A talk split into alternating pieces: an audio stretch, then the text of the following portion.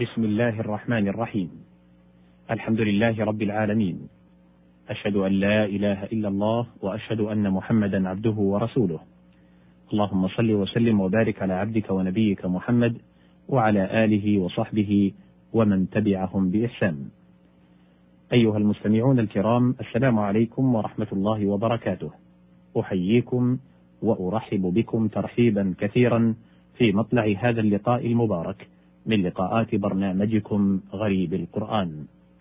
هذا البرنامج الذي نتناول فيه ألفاظا من القرآن الكريم بالإيضاح والبيان من خلال ما قالته العرب الفصحى في شعرهم ونثرهم. الهمزة والباء والواو. الأب الوالد وكل من نسب في اتخاذ شيء أو إصلاحه أو ظهوره فهو أب له. ومنه قيل في حق النبي صلى الله عليه وسلم إنه أبو المؤمنين. وفي بعض القراءات وأزواجه أمهاتهم وهو أب لهم. فأما قوله تعالى ما كان محمد أبا أحد من رجالكم فنفي الولادة وتنبيه على أن التبني لا يجري مجرى البنوة الحقيقية. وذلك حين قالوا كيف تزوج امرأة زيد وكان يتبناه؟ الهمزة والباء والياء. قال تعالى في سورة البقرة إلا إبليس أبى. وفي سورة التوبة وتأبى قلوبهم. والإباء شدة الامتناع فهو أخص من مطلق الإباء إذ كل إباء امتناع من غير عكس. ورجل أبي من ذلك فعيل من أبى يأبى أي ممتنع من تحمل الضيم. قال ولسنا إذا تأبون سلما بمذعني لكم غير أن إن نسالم نسلمي الهمزة والتاء والياء.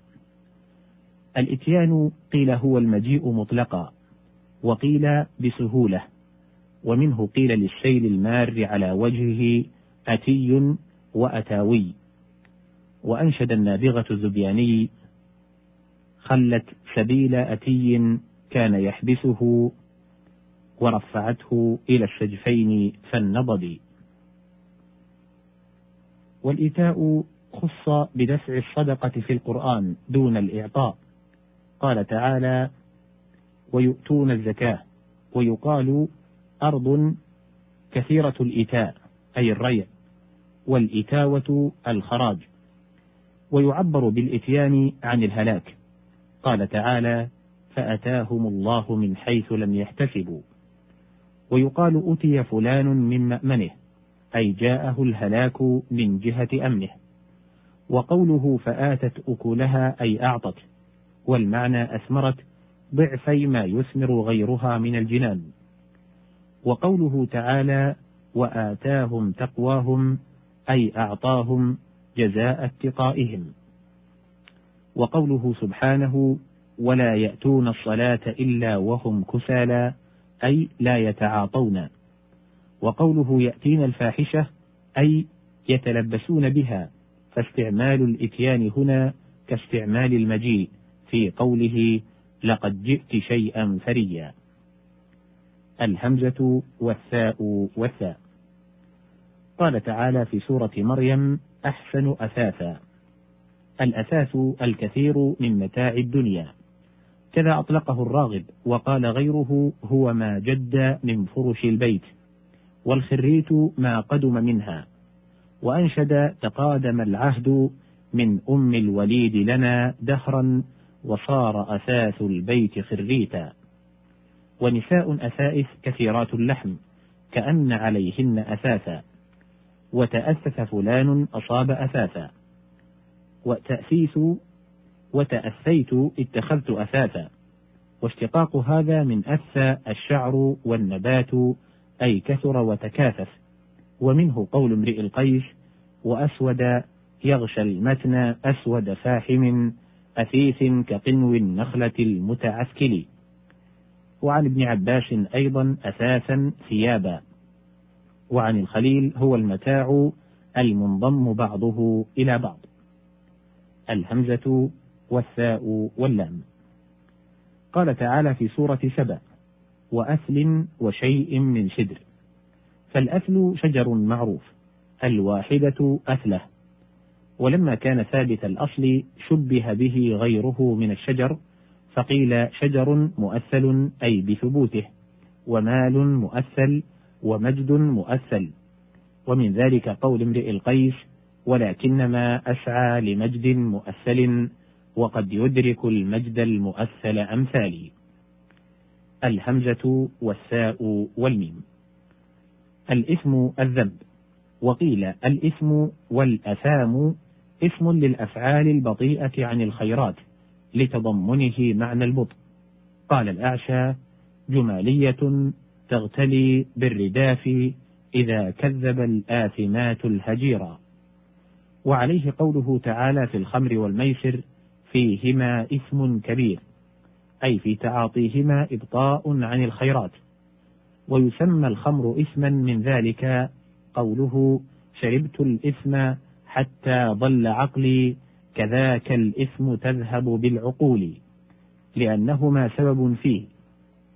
وهذا كتسميتهم الشحم بالندى في قوله تعالى الندى في متنه وتحدرا وكتسمية المرعى بالسماء في قول معاوية بن مالك إذا نزل السماء بأرض قوم رعيناه وإن كانوا غضابا يقال أثم يأثم إثما وأثاما فهو آثم وأثيم وأثم وأثوم أي محتمل محتمل للآثام. وقولهم تأثم أي خرج من الإثم. فتفعل للسلب كتحرج وتحنث وتحوب أي خرج من الحرج والحنث والحوب. وفي حديث ما علمنا أحدا منهم ترك الصلاة على أحد من أهل القبلة تأثما أي تجنبا للإثم. ولذلك أطلق التحنث في التعبد. وفي الحديث كان يتحنث بغار حراء أي يتعبد. وقوله كفار أثيم أي بليغ في تعاطي أسباب الإثم. وقوله أخذته العزة بالإثم أي حملته عزته على فعل ما يأثمه. وقوله يسارعون في الإثم والعدوان قيل أشار بالإثم إلى قوله تعالى ومن لم يحكم بما أنزل الله فأولئك هم الكافرون وبالعدوان إلى قوله ومن لم يحكم بما أنزل الله فأولئك هم الظالمون والإثم أعم من العدوان وقوله يلقى أثاما أي يلقى عقابا سماه أثاما لما كان بسببه وقيل معنى يلقى أثاما أي يحمله ذلك على ارتكاب الآثام. وذلك أن الأمر الصغير قد يجر إلى الأمر الكبير. وقيل معناه يلقى جزاء آثامه. أنشد الأزهري لنصيب بن الأسود. وهل يأثمني الله في أن ذكرتها وعللت أصحابي بها ليلة النحر؟ أي هل يجازيني جزاء اسمي يقال أثمه ويأثمه جازاه جزاء اسمه وقوله والإثم والبغي قال الفراء الإثم ما دون الحد والبغي الاستطالة على الناس وقوله لا لغو فيها ولا تأثيم أي لا مأثم فيها ولا سكر وهذا بخلاف خمور الدنيا فإن فيها ما يحمل على كل إثم ويسمى الكذب إثما تسمية للنوع باسم جنسه كتسمية الإنسان حيوانا أو لأنه يؤدي إلى الإثم.